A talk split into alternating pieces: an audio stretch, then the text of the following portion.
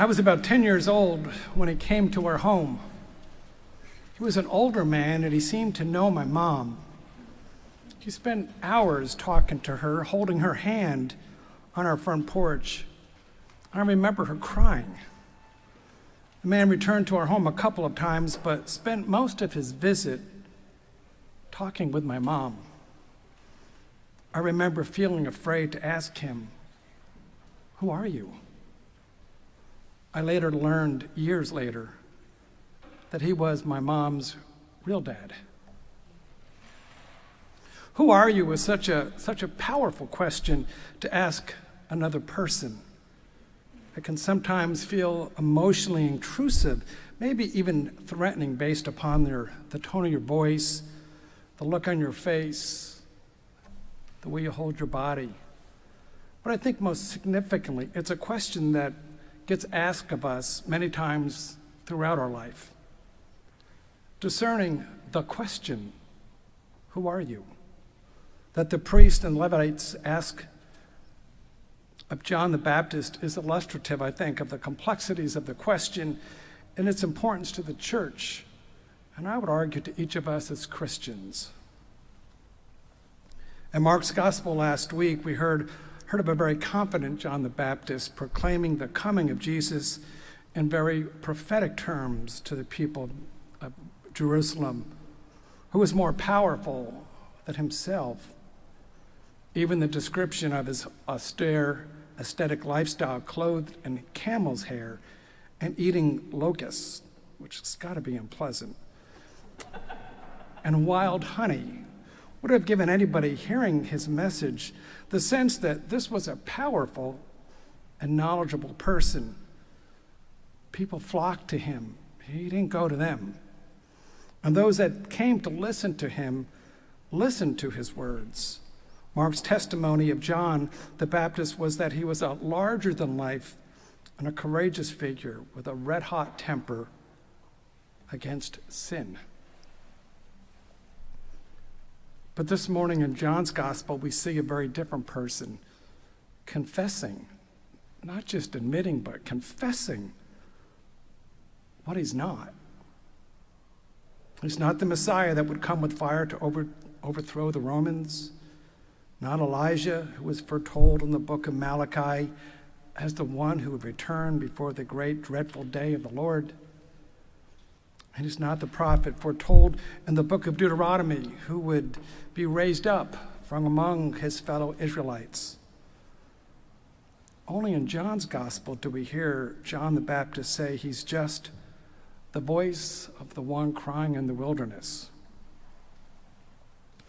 Last week, Peter Ranke, our head of schools, gave a very moving sermon about John, and he described in such powerful, colorful terms a very confident warrior proclaiming to the people of Jesus' coming ministry.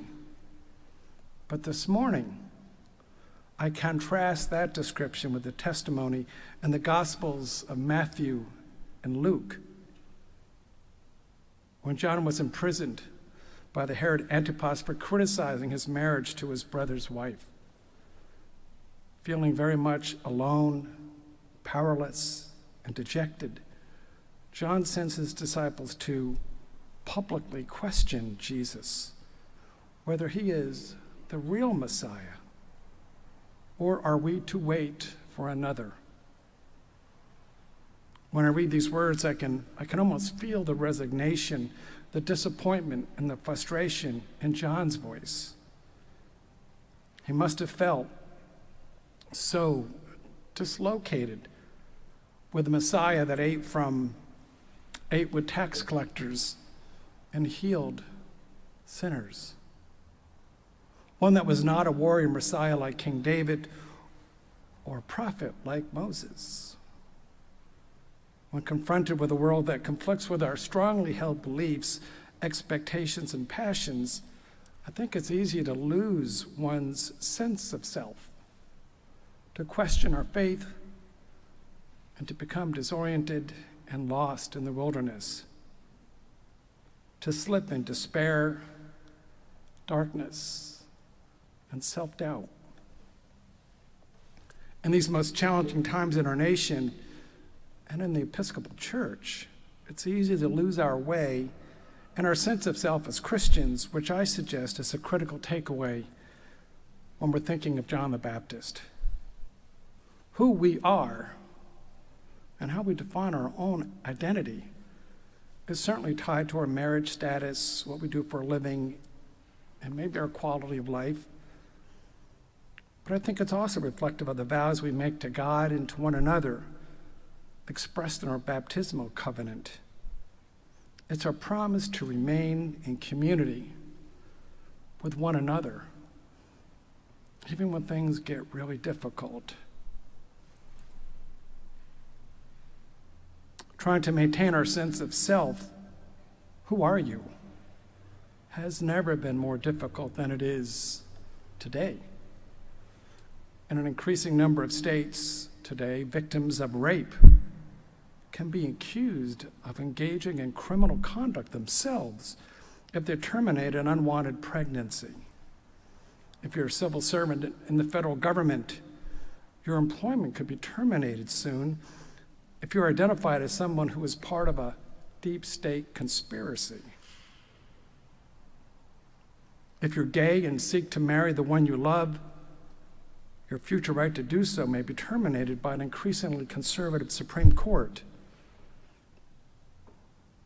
As an ordained priest in the Episcopal Church, if I, as a transsexual woman, were to deliver this sermon in a public setting in the state of Texas, I could be criminally prosecuted along with the individuals who invite me to that venue for engaging in unlawful conduct.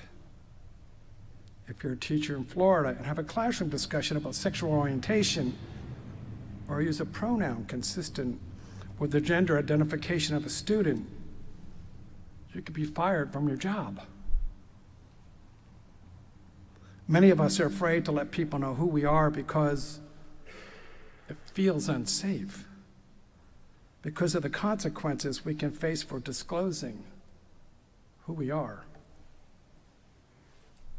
Undoubtedly, our polarized world is full of distractions and false equivalents that can challenge our very notion of what is right, what is just, and what it means to be a follower of Jesus. Throughout the week and perhaps throughout our lives, we are induced and at times seduced to engage in activities and accept falsities that compromise who we are or aspire to become. Sometimes it just feels like the whole world has lost its common sense and its ability to determine right from wrong. That society's institutions, laws, and judgments are conspiring to keep us in darkness, to hide our true identities from ourselves and from one another. But the season of Advent reminds us of our true identity as followers of Christ. To, in the words of Isaiah, be the good news to the oppressed, to bind up the brokenhearted, and to be oil of gladness instead of mourning. As disciples of Christ, this season of Advent reminds us of the need to, to, to be engaged, fully engaged, witnesses to the gospel of Jesus and how we live our lives and the changes we make in the greater community.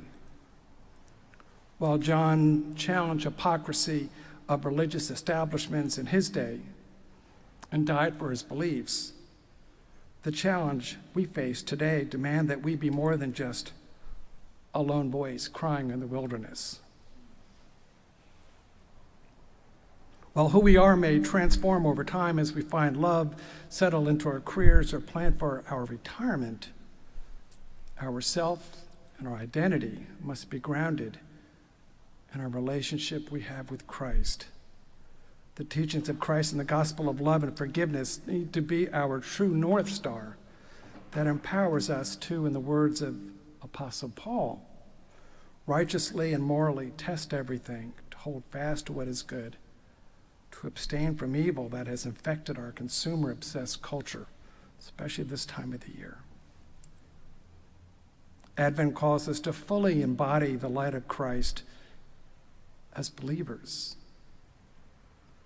We each reveal the life of Christ anew in the world by being intentional in our worship and continually asking and testing if how we are conducting the business of life is consistent with the convictions that He will come again. As disciples of Christ, we each have a responsibility to be the prophetic voice of hope and forgiveness, to live lives which exemplify and testify to the light of Christ so that all might believe through Him.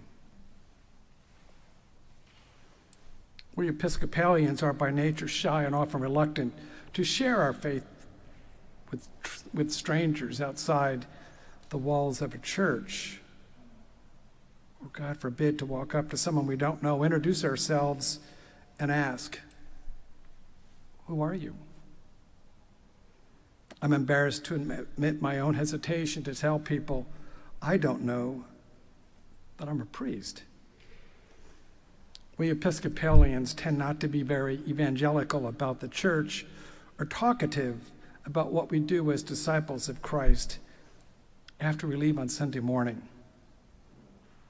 Our silence and timidity has allowed others to redefine what it means to be Christians, to weaponize the scripture to justify all forms of discrimination, and to deny human rights the very people Jesus sought to heal and make whole during his ministry.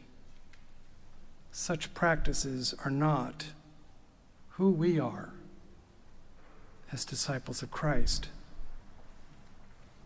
The season of Advent and the celebration of the birth of Jesus is a time when disaffected and dechurched people decide to give church another try on all those souls who proclaim that they're spiritual but not religious come to experience the magic through the ministry led by Mother Kate, the angelic, the angelic voices of our choir, and the magical liturgy expressed by Canon Jim, the thing that we take for granted every Sunday. During this year's Advent, let us all welcome these strangers into God's home here in St. James.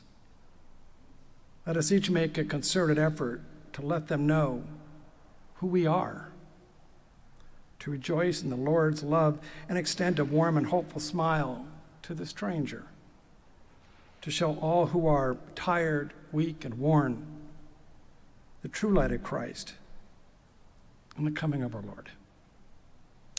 Be so.